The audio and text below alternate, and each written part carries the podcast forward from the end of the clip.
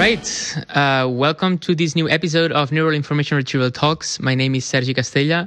Uh, I work at ZF as a content creator. Yeah, I have with me my uh, usual co-host. Andrew Yates. I'm an assistant professor at University of Amsterdam. Like I said last time, we have a forum for you uh, to um, to give us feedback and to just share what you'd like us to talk about next and, and all of this uh, stuff. So please uh, use that. It's in the it's in the description.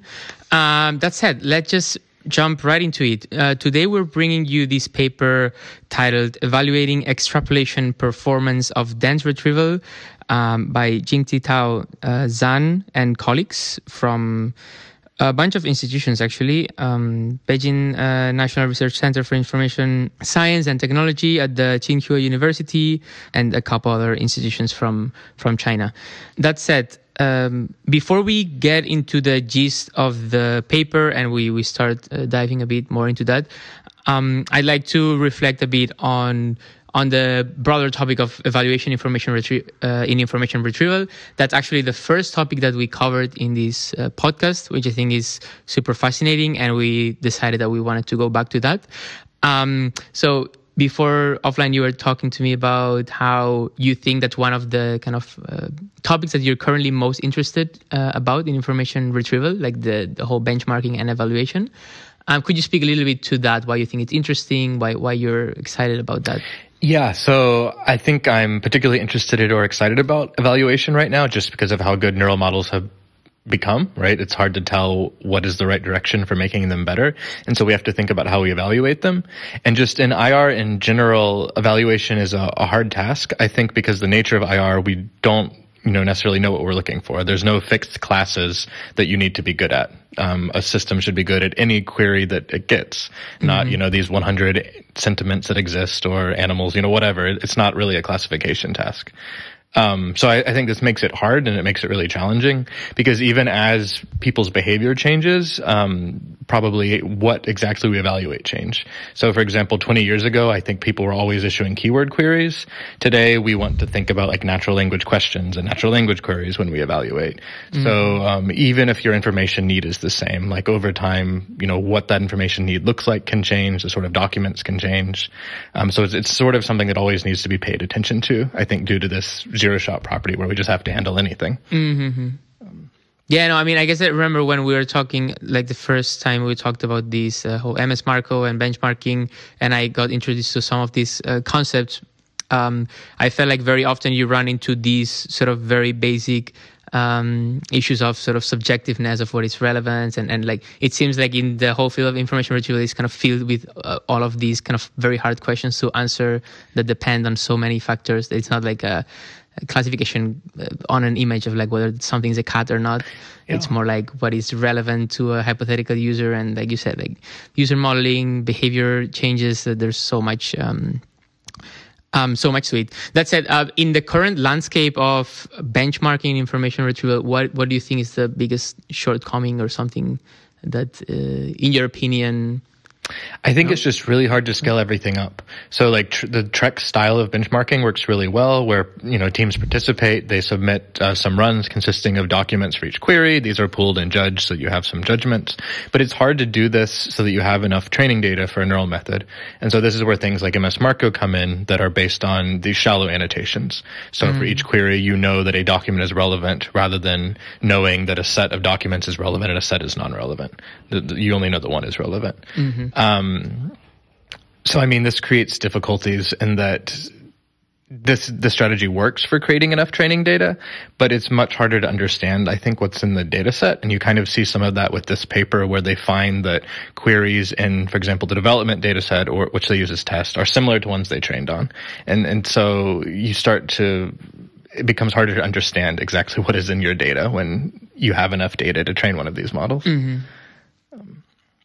Yeah, no, that that uh, that makes sense. Um, so I, I uh, have here before we um, uh, go into the paper. Could you give us a bit of a um, kind of overview of the last I don't know I would say twenty years or something like that? How what have been important milestones of like data sets or benchmarks that kind of have defined the landscape in the uh, next year? I mean, you've already hinted a little bit at that with the MS Marco, for instance, or, or TREC. Yeah. Um, so how has that evolved in the in the field? So TREC has been around for a long time. It continues to be around and, and to be useful, just maybe not as much for training data as evaluation data. Um, so I, for most of the past 20 years, I think you know, TREC data has been the main thing to use both for training and evaluation, right? Maybe you train or tune some simple parameters on, you know, the previous year's data and then on TREC this year, you know, you, you use that model to, to submit. Um, but now with the neural methods, we need more data. So this is where MS Marco comes in. And this is one of the, I would say the first big milestone. So I believe this was released in its original form in 2016. I don't remember exactly when this became the ranking data set we know today, um, within a year or so. Mm-hmm. Um, um, but this was a big milestone because this provided just a huge number of queries um, and, and, documents with relevance judgments for them in the shallow way, which gives you enough for, to train a neural model. Mm-hmm. And then really the other well, one thing I'll add is that um, then TREC performs some judgments on this MS Marco data so that we have dense judgments for some MS Marco queries. So starting in 2019, there were 45 or so roughly um, MS Marco test queries judged deeply by TREC. So this, I don't know if it's a milestone by itself, but it's quite important to have along with MS Marco because now we have the, the sparse training data and some evaluation data that maybe we, we can have a bit more confidence in, um, mm-hmm. which often does correlate with the MS Marco data uh, we've seen.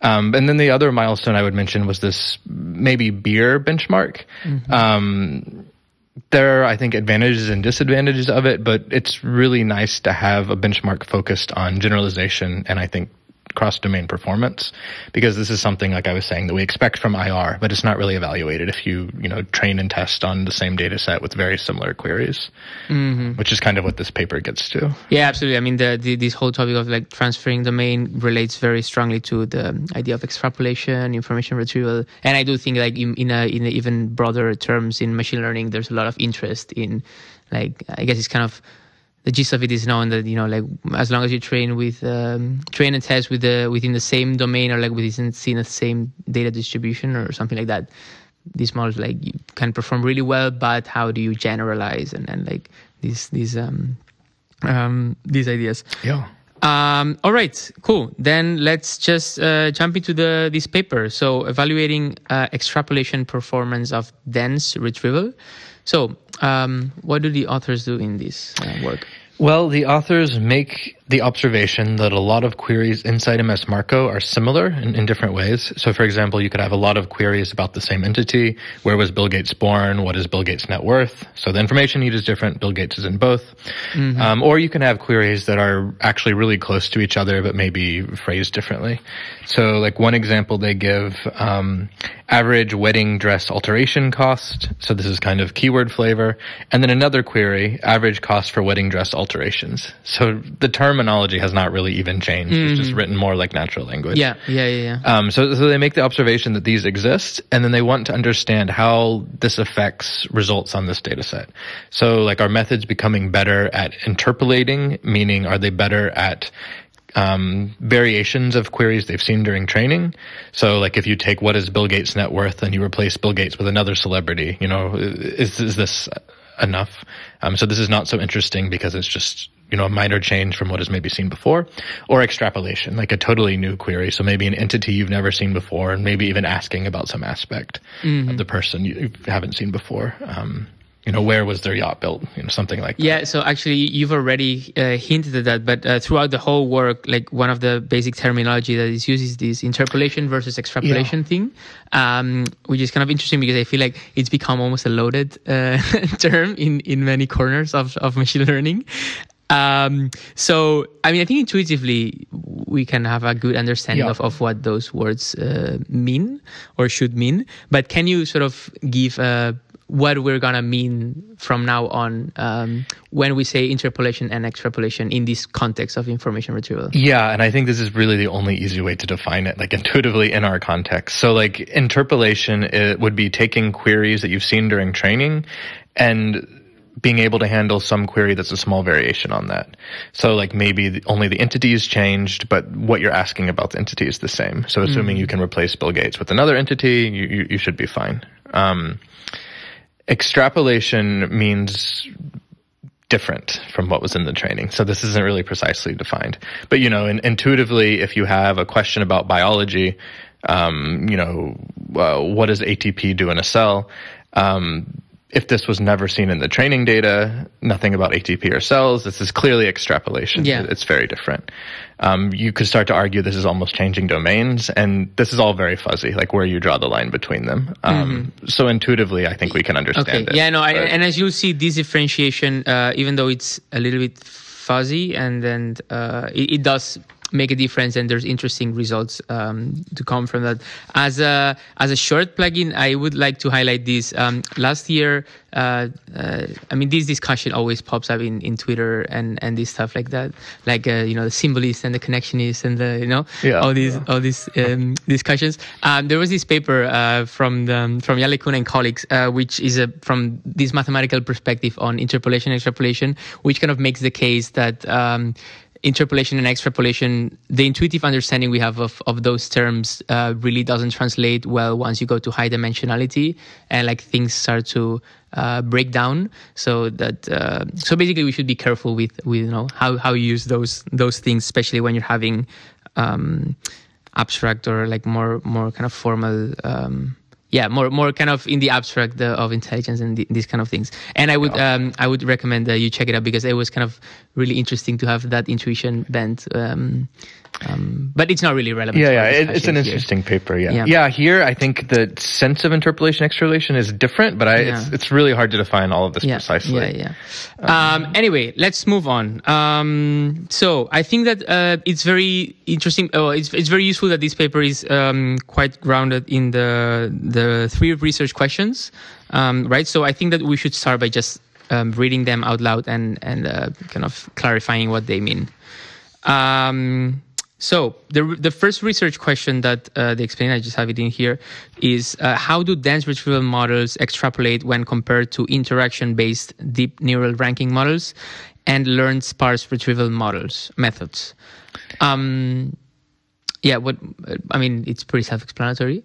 Would you add anything to that? Like, why is that interesting? Um, maybe some background that these dense retrieval models perform worse across domains. So I think this is why you might be motivated to look at extrapolation, right? So this is in between interpolation and totally changing domains, right? Okay. It's the same document collection, probably same flavor of queries, and that they're natural language, kind of written in a similar way, you could say, but you know maybe the topics are different and so I, I guess they're they have the idea of maybe we can start to see some difference between these dense retrieval methods and the others if we look at extrapolation rather than going all the way to switching the data set completely okay. um, which I think is also interesting because dense methods have to do some kind of like lossy compression, you know, to like to take a document and make a dense vector. So you could make an argument in your head that maybe it's really hard to do this when you totally change data sets because the documents look so different. Maybe whatever is learned for, Yeah. you know, lossy compressing it, so to speak, breaks. So this is kind of interesting in that way and that all of the documents remain the same. Um, No, that, that that makes sense, and I think it relates. I think we can talk a little bit at the end about like what what intuitive uh, kind of thoughts you have about this, or like how you make sense of the results in an intuitive from a more intuitive perspective. Yeah. But it also makes a lot of sense what you said about uh, this research question is kind of not doesn't come out of the out of the blue, and it's more of a if when you look at the results from the past couple of years. Um, in these uh, BEIR benchmarks or like domain transfer benchmarks, it does seem like the dense retrieval break down more. So, so it, it's kind of um, a good uh, hypothesis or, or something that that makes sense. Um, all right. Secondly, we have the second research question: How do different training strategies of dense retrieval models affect extrapolation performance? Yeah, so I think we've talked about these a bit in past episodes. Well, for example, we looked at a pre-training strategy in, in the Spider yeah. paper. Yeah. So this, this pre-training can help. It, there we saw it starting to outperform BM25, I believe. Um, but other things that have helped a lot that I don't think we've talked about in as much detail are like hard negative mining, for example, where you find really difficult negative examples, things that would not be so obvious to a human. So this tends to help a lot with training. And then the other thing is some distillation from a, a cross encoder. Um, so the cross encoders are more robust. They tend to be perform a bit better. So some distillation, um, looking at the cross encoders score and trying to distill that with a dense retrieval. Um, more specifically like the difference in scores between a query and positive document and query and negative document distilled between the two. No, that that's super interesting because indeed, like um, my takeaway, and it's something I've mentioned before, but maybe not gone in depth, is that uh, to make dense retrieval work, you need a lot of these tricks, uh, right? It's not like plug and play. It's more like you need to set up the kind of the intuitive uh, you know contrastive learning objective or something like that. And then adding okay like and then you add hard negatives uh, or you do like distillation you of these things. And in the current benchmarking it seems like that helps a lot. And it's a, a very salient question to ask how does this translate once you um, have way more different um, uh, training and test uh, settings like you're extrapolating instead of interpolating. Yeah yeah definitely. and and the story is a bit different here than what i had already or would have understood from other literature on this topic because they split between interpolation and extrapolation. But i guess we'll look at that later. But like it, it doesn't yeah. totally mirror you know what works well here versus mm, other places no no exactly yeah. exactly exactly yeah.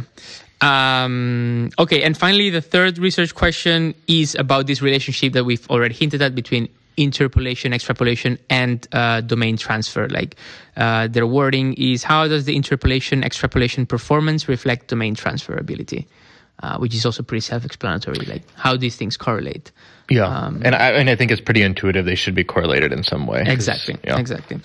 Um, all right, I think that we can. I mean, uh, we can uh, go into the um, their analysis on on well defining a train test uh, label overlap, which is I think uh, kind of important to understand what how what what they do in this uh, in this work, and then jump into the the results, right? So.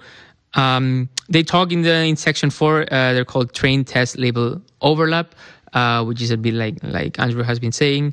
Um, how much the the training queries and the test queries uh, have similarities, and there's different ways in which you can have similarities uh, which is uh, what they explain here. So maybe you can um, guide us a little bit through, through yeah. concepts. So they look at two types of similarities here. Um, the first is entity overlap, which is basically whether the entities in two queries are totally the same, somewhat the same, or totally different.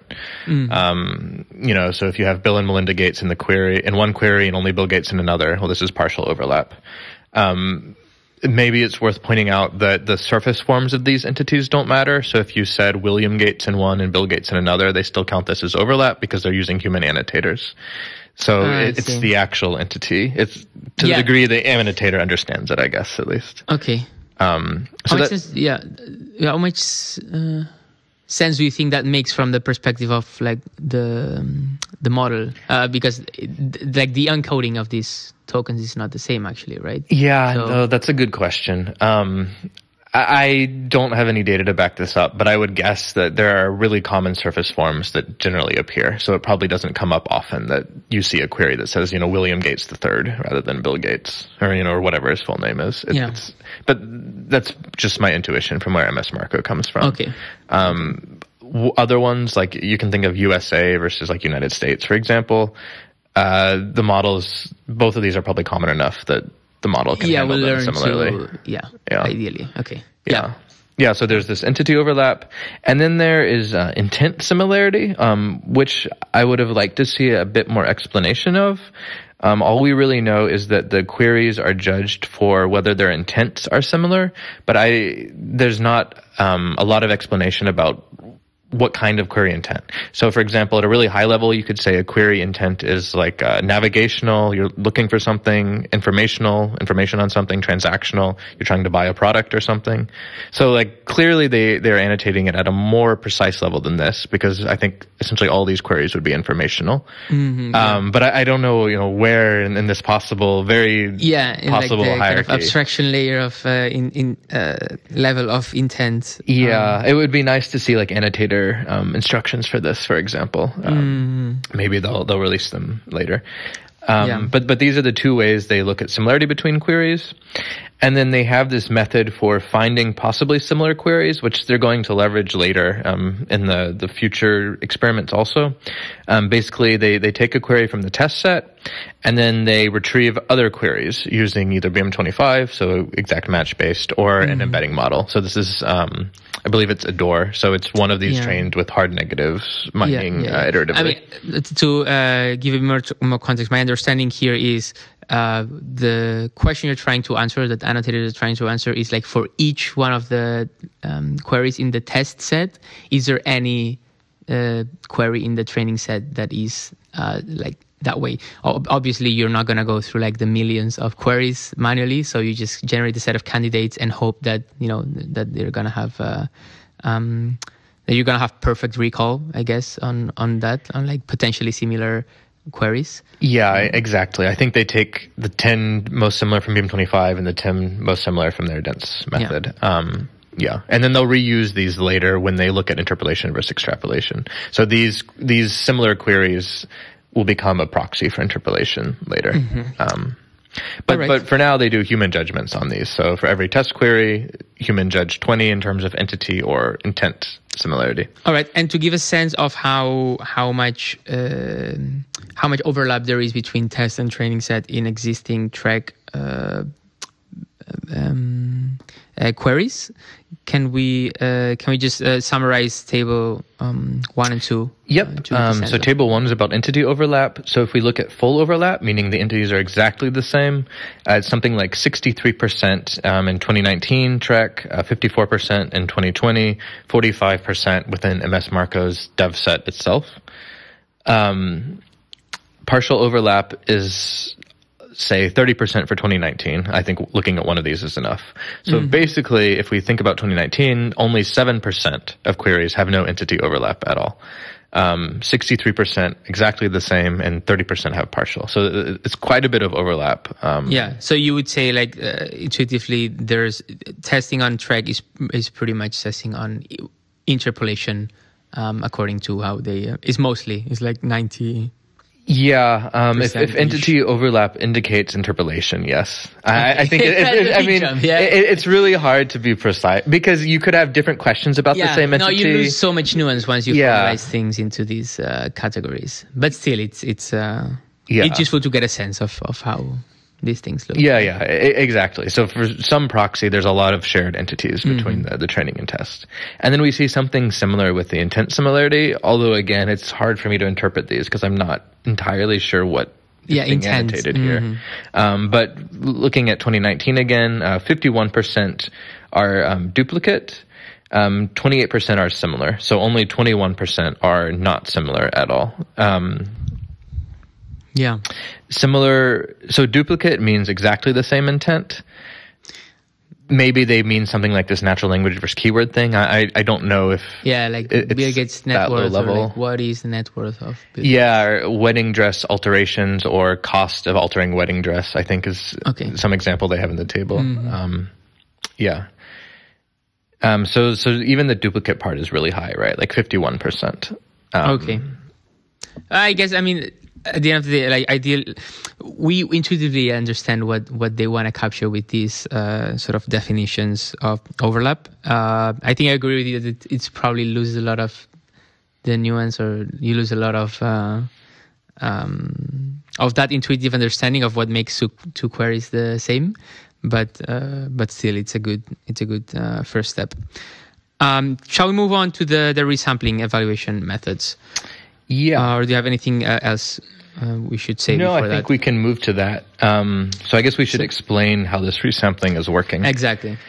Uh, they have two strategies basically. So their goal here is to take some data set and to separate it into interpolation and extrapolation parts. Mm-hmm. So to do this, they build on that query similarity um, that we just discussed, where they find the most similar queries with BM25 or ADORE.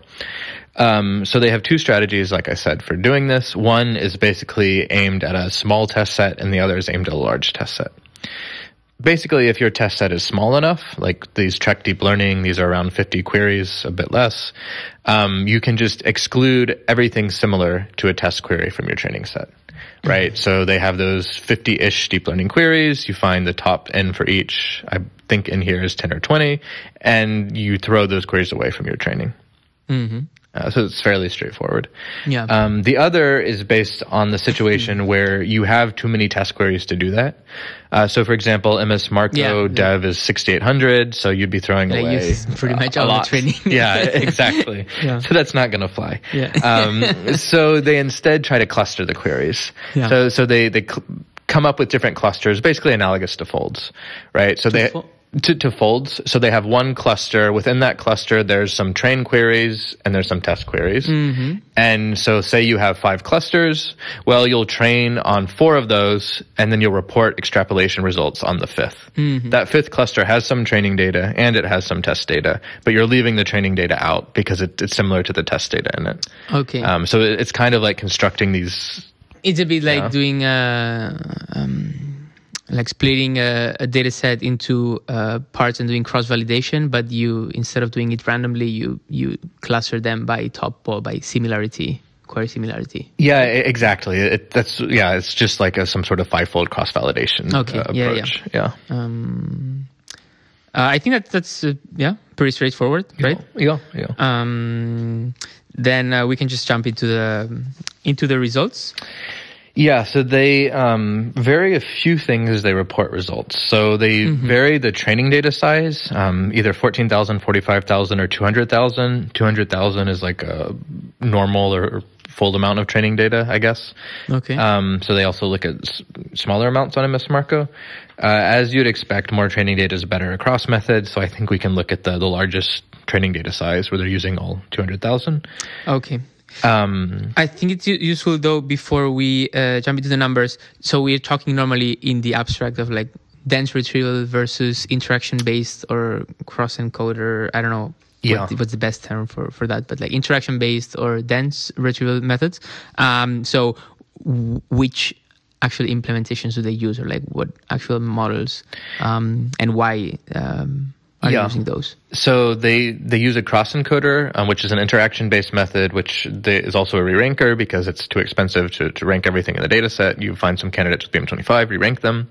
Um, so they're using this with uh, BERT. All of these models, I believe, on are based on BERT base. They say. Um, Yeah. Although the original SPLADE is on, dis- yeah, I, I, they're on a BERT variant. Um, so this is using the CLS token to classify a query document pair. Um, this performs the best. They have ColBERT, um, which is you could say it's dense at the term level. It's not entirely clear, I guess, how to categorize it, but this is storing a representation of each term rather than a representation of the entire document. Mm-hmm. So the storage space scales with the document size yeah. this tends to be very robust compared to dense retrieval methods as you move across domains and that sort of thing. Yeah, I mean, Colbert. Actually, I think we're probably gonna cover in the future episode. Maybe we're getting Yeah, this would be a good But paper. Is one of the most famous right now, uh, kind of neural inf- IR methods, right? Or like more robust or kind of like Yeah, you standard. you could say it's maybe the go-to method. So I mean, compared to a cross encoder, it's not quite as effective often, but it's more efficient. Um, it's more effective than dense retrieval approaches, but less efficient. It, it's a pretty good middle ground, I think, uh, right now. Um, and there's also SPLADE, which is a learn sparse retrieval, meaning basically they learn new term weights to put an inverted index. So they're essentially replacing term frequency with like a measure of term salience or term importance to a document. Um, which is learned.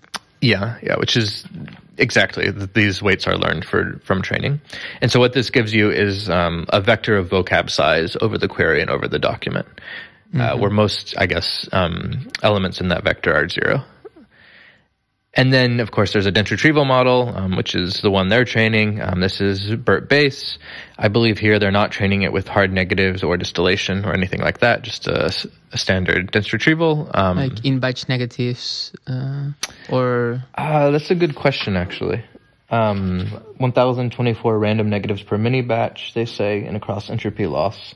So it's it's only in batch, and they say they don't uh, include the BM25 negatives. okay, yeah. So that then it's just, yeah. I mean, like, like we said before, um, it's kind of, um, it's kind of a shame that that uh, dense retrieval seems to be so sensitive to uh, all of these kind of choices. As in, like for instance, when you use in batch negatives, increasing the batch size uh, seems to be extremely relevant, Yeah. right, for performance. So like some of these um, things are hard to investigate because of um, how much variation there is. Yeah, there's a, a lot of tricks required. Yeah. yeah. Um, anyway, but I think that, that covers the the you know the basics of of the models that they're used uh, here. All Yeah. right. So table six, uh, interpolation and extrapolation results. Yep. Um, so basically, what we see is models get worse at extrapolation as you move closer to dense retrieval. I guess is how I would characterize it. So they they split the queries like we described. Um, they report interpolation and extrapolation. So for example, if we look at the cross encoder, there's almost no difference between the interpolation and extrapolation numbers, like 709 versus 705. Um, and these are even different queries. So I, I wouldn't even expect there to be no difference at all. Be- you know, they're, they're just different queries. They have different difficulties and properties. So, so they're really close here. Um, this becomes a bit bigger when you move to ColBERT, but not much bigger. So, for example, they say there's a 1% difference with the re-ranker, a 2% difference with ColBERT. So not much different. This correlates with the observations that ColBERT is good for, good at moving between domains. Uh huh. Um, with SPLADE, the difference gets a bit bigger. It jumps to 5%. Um, so this is somewhere in the middle. And then dense retrieval goes to 11%. So there's a much larger difference between interpolation and extrapolation performance with the dense retrieval method um, than with any of the others. So even comparing it to SPLADE, it, the difference is from 5% to 11%. Uh, comparing to re-ranker, the difference is between 1% for the re-ranker and 11 for dense retrieval. So fairly large in comparison. Um, yeah, and these findings pretty much uh, translate across uh, data like um, um, across sizes. Of yeah, the- yeah. So they, they also look at the smaller sizes. These trends remain the same. SPLADE seems to have a bit more trouble with the smaller sizes, but the trend of Re-Ranker and ColBERT being much better um, than the dense retrieval holds across all of them. I guess something that is also surprising is the bit of a difference between the the recall at 100 and NDCG at 10 uh, metrics. Yeah. Um, what would you make of that? Uh, in the sense that, for instance, between ColBERT and SPLADE, it seems to me like the um, the trend is very clear uh, when you look at NDCG, but when you look at recall at 100, they have some. Yeah, that's a good point. So the ones I was naming were NDCG. So what stays consistent with Recall at 100 is that the cross encoder is the best, and cross encoder has little difference between interpolation and extrapolation. Um, for Recall, it's always less than 1% here. Yeah. Um, but yeah, like you said, the other methods do become more close. So maybe looking at 200,000 data, um, 3% difference for ColBERT, 5 for SPLADE, 9 for dense retrieval. So you see some trends, but they're closer together. Yeah. Um, looking at the smallest amount of data, there's actually all are plus or minus 7%. So there's a little Yeah. difference there. But this is a very small amount of data. Yeah, I know. I was just thinking because I mean, of course, NDCG and Recall at ten have a uh, hundred have a such a different sort of bias in in how in kind of what is good. As in, right in NDCG, getting the the top first right is kind of counts a lot, but for Recall at hundred, uh, it's not really that important. Yeah, yeah. But um, yeah, anyway, I do think that the like the, the gist of the gist of what, what like the takeaway from from these results is is pretty clear. Yet, like you have said. Um, that said, in the uh, what do they um, show in the table seven? In the Yeah, so table six was on the uh, TREC Deep Learning. Um, table seven is the same thing, but on MS Marco DevSet. And here they switch sampling methods because the DevSet is so large. So they switch to this clustering, like cross-fold validation type of approach. Um, so we see similar trends here. Um, there's a bigger difference between interpolation and extrapolation for the ranker. So this is now 6% rather than, you know, 1%. Um, but as far as trends, it, they more or less hold. So ColBERT is the, the next best. Um, dense retrieval is the worst or quite close displayed in terms of, of the biggest difference between interpolation and extrapolation.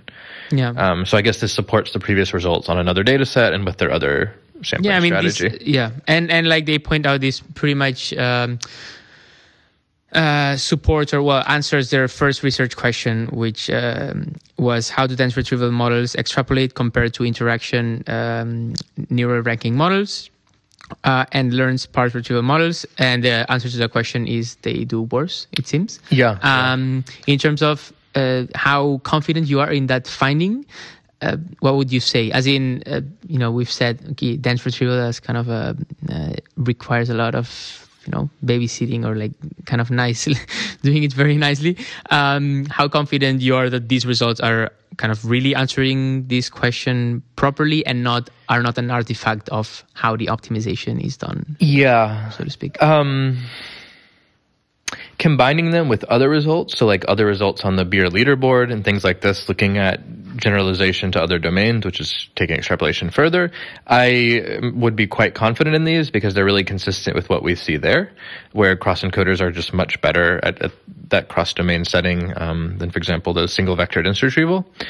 Um, but if I were to look at only these in isolation, I would maybe wonder a bit about whether these other tricks could matter much, right? Mm-hmm. So do hard negatives somehow improve extrapolation? Does distillation from a cross encoder somehow address this? Mm-hmm. Um, you know, maybe the, the situation could change a lot with those. But because of the other results on these BEIR data sets, you know, with tricks like this used, I, I know that doesn't solve the problem. So putting all this together, I would say I'm, I'm pretty confident.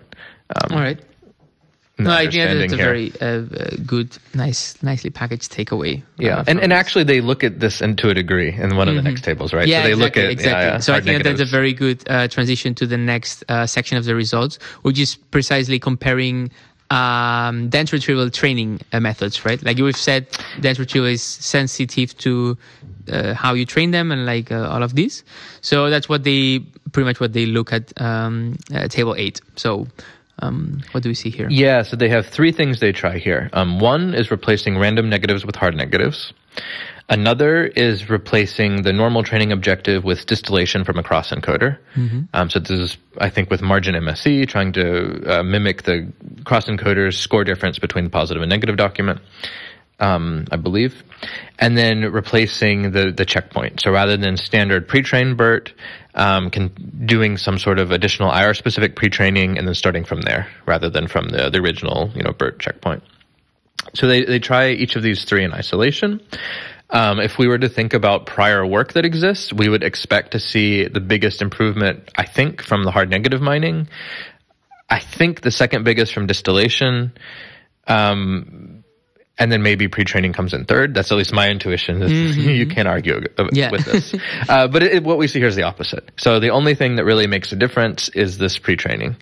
Um, so talking again about percentage difference between interpolation and extrapolation, uh, we started at 14% difference, um, looking at TREC deep learning. If we do the hard negative approach or the distillation approach, this uh, 14% only comes down to 12 or 13. Mm-hmm. So very little impact. Whereas if you instead change the pre-training task to co-condensers pre-training um, on MS Marco, so also on uh, this target document collection, um, that drops from 14 to 6%. So this yeah. is, you know, cut in half, whereas the others had little impact. Um, no, now, that's, really fascinating, yeah. Yeah. Uh, there's caveats, right? So maybe the if you combine all of these yeah they could no, help i don't know I, it, it's yeah. no but i mean from an intuitive uh, perspective, um, hard negatives. Does it make sense that hard negatives um, don't help or help very little with extrapolation, but do help so much with um, interpolation? Uh, like yeah, what? it's hard to say. Um, hard negatives. If you want to make a hand wavy argument, I guess you could think about maybe they're focused on interpolation because you could be replacing just one or two terms. So this I would view as interpolating between yeah. a you know only a small replacement and showing that this became negative, right? So you swap that entity out and now it's negative. Yeah. Um, but it, it's really hand wave. Yeah, yeah I, totally, totally. I mean, I, I guess what I was thinking about a little bit in those sense, like when you think of hard negatives, is you're kind of like giving a model examples of things that are very close and which one is kind of good and which one is bad. And I, I would kind of assume that that kind of is a learning signal for this more fine-grained interpolation um, kind of type of differences. But um, yeah. but yeah, it's also not not very. Well, so actually, one hard negative approach by Sebastian Hofstätter works by clustering queries, and then hard negatives come from the same cluster. So I think here, if you think about them as clustering, you can kind of see the relationships interpolation, because in the cluster, maybe you swap out one or two terms or something, and most of it's the same. Mm-hmm. Um, no, totally. But there's, Yeah. of course, a lot of ways to mine Yeah, absolutely. But anyway, I guess the main important takeaway is what you just said that uh, these techniques, uh, these advanced techniques for deep uh, for dense retrieval don't help, uh, or like pretty much results are consistent even when you start using all of those. things. Yeah, yeah. The, it's unlike prior work; these don't seem to matter so much when you look at interpolation versus extrapolation. Mm-hmm. Um, with it's distillation, so this is distilling from a cross encoder. We know a cross encoder is better at extrapolation, Yeah. so maybe distilling from that should help. But Yeah, no, yeah. not not what we see here. Okay, uh, that said, is there anything else? So yeah, so um, this pretty much answers their their research question number two, right? Uh, which uh, just to recall, this was uh, how do different training strategies uh, for dense retrieval models affect the extrapolation performance? Um, and yeah, so the answer to this question is the only one that substantially or like most meaningfully affects is the uh, pre-training objective and not so much the fine-tuning.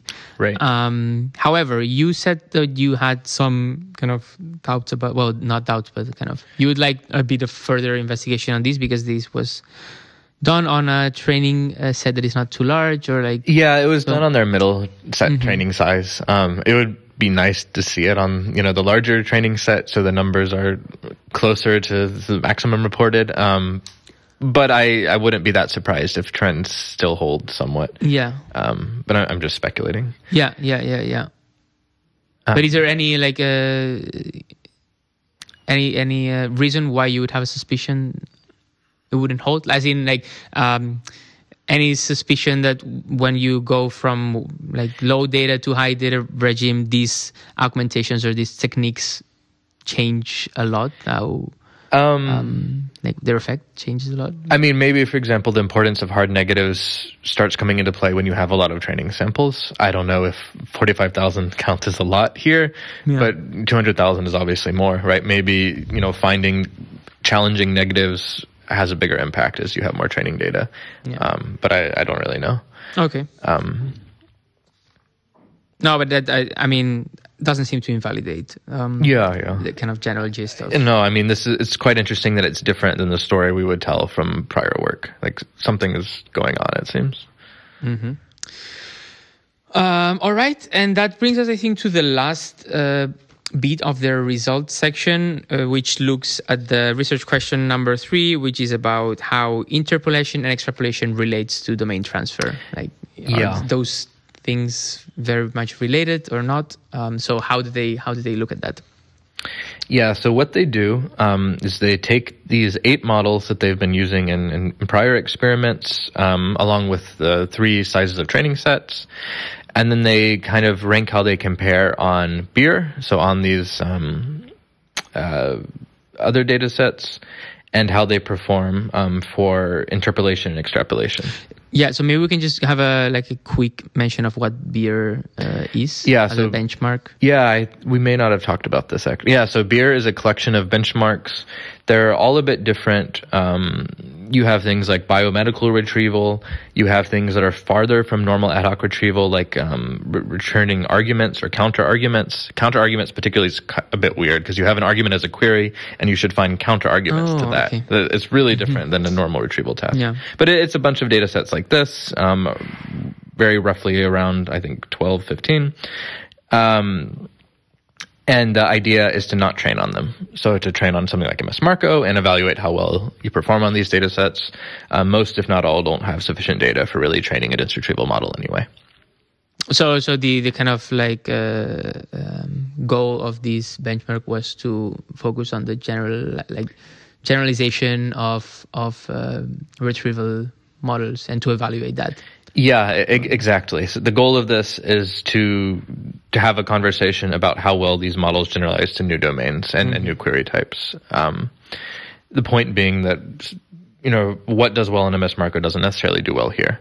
Um, so this is why they so so they have these data sets and then they use this to compare how well um, methods do on these data sets, which is out of domain, with how well they do on interpolation versus extrapolation right? So is it if you can pick a model that interpolates well or you can pick a model that extrapolates well, which one would you pick to report results on one of these is one way to put it. Um, and I, I, think the intuitive conclusion which they support is you would pick extrapolation because moving to another domain you could think of as a more extreme form of extrapolation, right? Yeah. It's, it's just extrapolating more. Yeah, yeah, yeah. Um, and, and they quantify this by looking at correlation. So for those eight model settings, three training sizes, they basically rank them and they look at the ranking on a BEIR data set versus interpolation performance versus extrapolation. And the extrapolation performance is much better correlated um, with how they perform on almost all of these data sets. Yeah, so we're basically looking at figure two, yeah. um, where we have this uh, sort of scatter plot, right? For yeah. The for the interpolation versus extrapolation um, results, and you can see that the extrapolation results sort of more or less align in a nicer, well, closer to a to a kind of line or a kind of monotonically increasing. Yeah. function. Right, yeah, there's, there's more correlation between I mean, the, the two, the per- extrapolation performance and data set. This seems pretty intuitive. Like like you've said, it, it seems like domain transfer is, is pretty much on the same spectrum of extrapolation, just kind of more extreme case um, of that. Um, do you think these kind of, in a way, there's uh, as in like could could uh, these um, techniques for measuring extrapolation uh, replace data benchmarks or, or data benchmarks like like BEIR or they're like they're kind of what their measures is still different enough that um, I think um, I think they measure something different, and they're really complementary. They have a lot of different trade-offs. So if you look at like extrapolation, you can't change the documents, for example, right? You're you're only changing queries at the end of the day, um, which is really nice, in that you've eliminated this source of difference. But mm-hmm. you know, there there would be reasons also to change the documents, right? If you actually do want to know in a cross-domain setting how things will work. Um, so I, I, see it as complementary. It's kind of, I, to me, it's identifying a point on the spectrum that we may have missed, where we, we think about in um, in data set evaluation, and then we think about transfer. Um, but I think it's a really nice point to think about what's in the data set and split it into interpolation and extrapolation. Yeah. Um, when we have a data set this large. Um, yeah, so I, I, see it as something more complementary, but maybe something that's a bit easier to do. They, they, they argue this somewhat in the paper because you're just slicing and dicing the queries and judgments you already have. You don't need to create something new. So, you know, you can think about a lot of different types of extrapolation and you could evaluate them in different ways. So yeah. like they have the entity overlap here. Um, yeah. No, I mean, I guess it's something that's also interesting about this method that they propose is that I can see how it could be somewhat extended to, to some kind of automatic um, setup where you, you know, find, uh, you know, look at similar queries from the test set and then you do this slicing and dicing, but in some automated clustering way where you can kind of dial the extrapolation interpolation kind of dials a little bit and and see how how this thing kind of evolves to like more extreme cases um, versus more um, kind of mild cases of yeah. interpolation. And and even different types. Like is the relation what you extrapolate or is the entity or you know what changes yeah. between Yeah, exactly. Yeah. Um, okay, I think that that covers pretty much the the results of this this paper. I think it's pretty simple, and the the, the takeaways are pretty neat. So there is the the answer to the third research question is um, it's pretty much how, well, the research question was how does interpolation and extrapolation performance reflect domain transferability? And the answer is it kind of does. yeah, and extrapolation um, is much more yeah. correlated with it. Uh, yeah. yeah. exactly. Extrapolation is more correlated with uh, domain transferability. It's still not one to one completely, so there's still a lot of insights that that are different that you might take from uh, from these two benchmarking options. But um, but yeah, that's pretty much the gist of it. Um, that said, in terms of a more broad stroke conclusions, what what in this paper, I don't know, is there a big thing that changed a big perspective that um, changed for you in this uh, after reading this paper? Um, yeah, what surprised you or what what are also like weaknesses or like things that could be done to kind of make this paper more useful than it is now? Yeah. Um, so I think this identification of extrapolation performance is something we should study was a, a nice insight. Um, I think that I would expect others to pick up on this and mm. you know to look at it in different ways, especially because you can only do it approximately, right? This is based on query query similarity, so even this part could be improved. There's yeah, yeah, yeah, yeah. Like you said, a lot of things are ill defined or yeah hard to um, yeah, it, it's just a difficult topic. But the most surprising thing to me, I think, would be these dense retrieval results. So the fact that pre-training has such a different impact. Um, I would be very curious I mean, to look at these with larger data sizes to try to compare them. Like if we do the best possible thing, um, mm-hmm. some good pre-training, some hard negative mining, I guess distillation also. Um, do we still see a big benefit from pre-training when we look at interpolation versus extrapolation? And do we see the same um, benefit if we if we just look at the data set without considering you know these separate dimensions is, is not clear to me. Mm-hmm. Um, from what I've seen in pre-training work, it, I I see. It seems looking at these results that there is a big benefit for extrapolation that I just hadn't seen when looking at some of these original papers. It seemed to me that the improvement from the pre-training was smaller. Yeah, um, yeah, what yeah, we yeah. see here.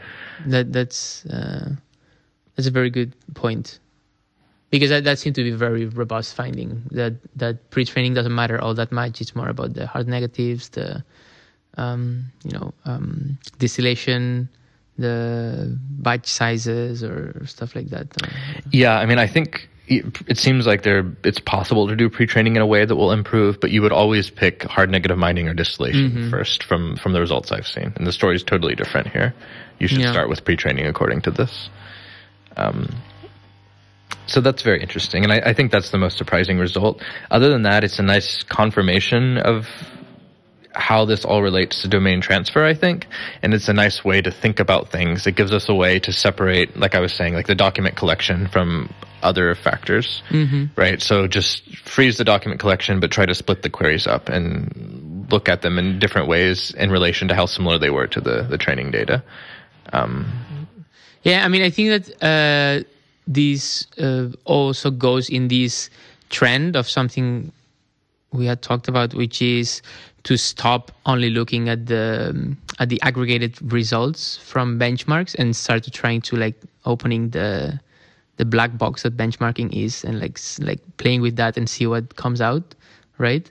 Uh, because like the often like two models might perform very different qualitatively but at the aggregation level have the same NDCG at 10. Yeah. And that's very interesting uh, from a research perspective.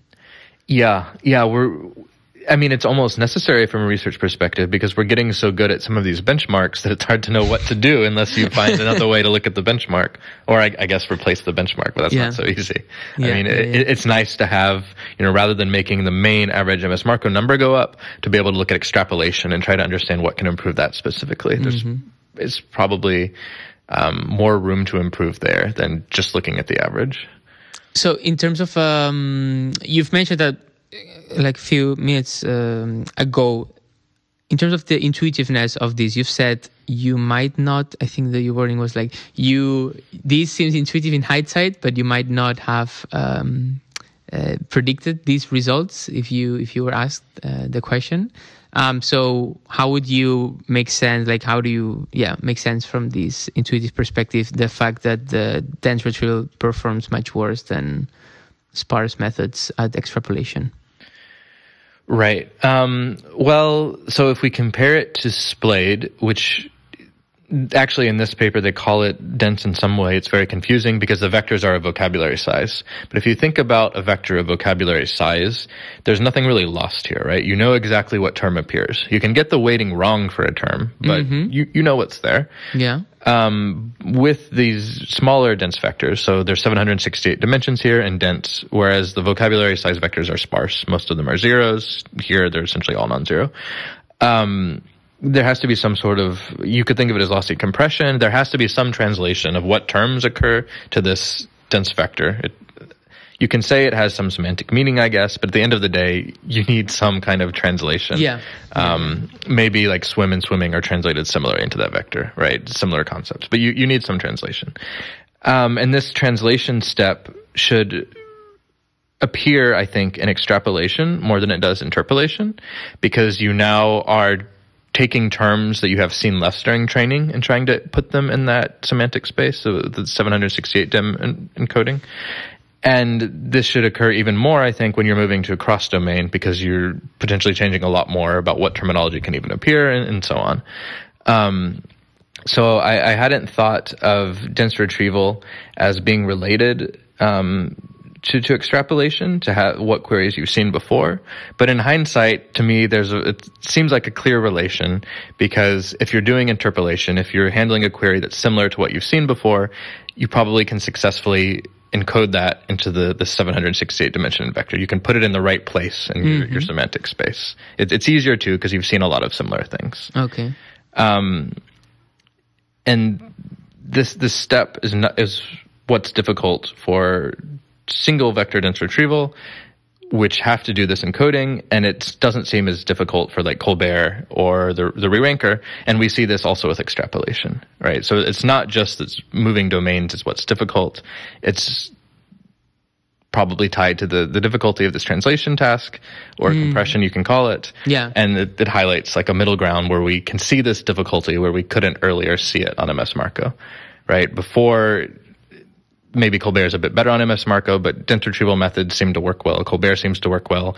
You move to BEIR, dense retrieval totally fails. ColBERT still's mm-hmm. kind of working reasonably. And I think that is a very interesting finding if these um, these can replicate across even bigger dimensionalities and even even uh, bigger uh, training data sets and like uh, you know the hard negatives, the um, large batch sizes, as in if this extrapolation interpolation difference remains as you scale things up, it might be a kind of a big barrier to cross for for dense retrieval in this uh, in this sense, which is um, relevant. Yeah. Uh, yeah, and uh, there's not that that much more. Like um, how another thing that you could reflect a little bit on is how much do you think these will have an impact on the on shifting the benchmarking or evaluation culture or like you know like do you see people doing applying this trick or method uh, in future works a lot or is it just something that yeah I, I hope so. I don't think it will become the most common way to look at things. Uh, like for ms marco probably reporting the average still be the most common but i hope to see it used more in, in other papers. And i i hope that papers investigating pre-training look at it specifically mm-hmm. because it, it, seems i mean you we see improvements in this paper but just thinking about this mapping to the the, the semantic space it, it, seems really related right if you're pre-training on those documents you probably can have a better mapping um, which you see in the results here that it, it does improve um, yeah, yeah. absolutely. I mean, like you said at the beginning, benchmark is so fundamental to like the progress and, and in research and like finding a new way to measure something you know uh, uncovers phenomena that you were blind to before. Like it might be this, and this is uh, kind of exciting because it might open new avenues of yeah insights. No, exactly, it's a great way to put it. I think it makes room to improve in different ways you might not have known were, were you know ways that you could look at before. Uh, yeah. Um, yeah. So, is there anything else you want you'd like to uh, highlight before we close it off? Uh, no, I think that's about it. Um, yeah, it was a nice paper. Um, yeah. I would like to see, yeah, I, I, I would really like to see more mention of exactly what intent means here. but other than yeah. that, yeah, it, it, yeah, maybe they ran out of space. no, but that's a no, it's a very valid, I think, critique because it, I always said it, it does make some intuitive sense, but then uh, at a more concrete level, this annotation processes a little bit more obscure. Yeah, I, I almost think they're talking about whether the information needs are the same, but I, I yeah, there's no way to know say, for sure. Yeah. Um, all right, so that was it. Um, yeah, I also really like really like to enjoy this paper. Really recommend checking it out. Um, and uh, yeah, thanks for joining us, and I will see you in the in the next episode.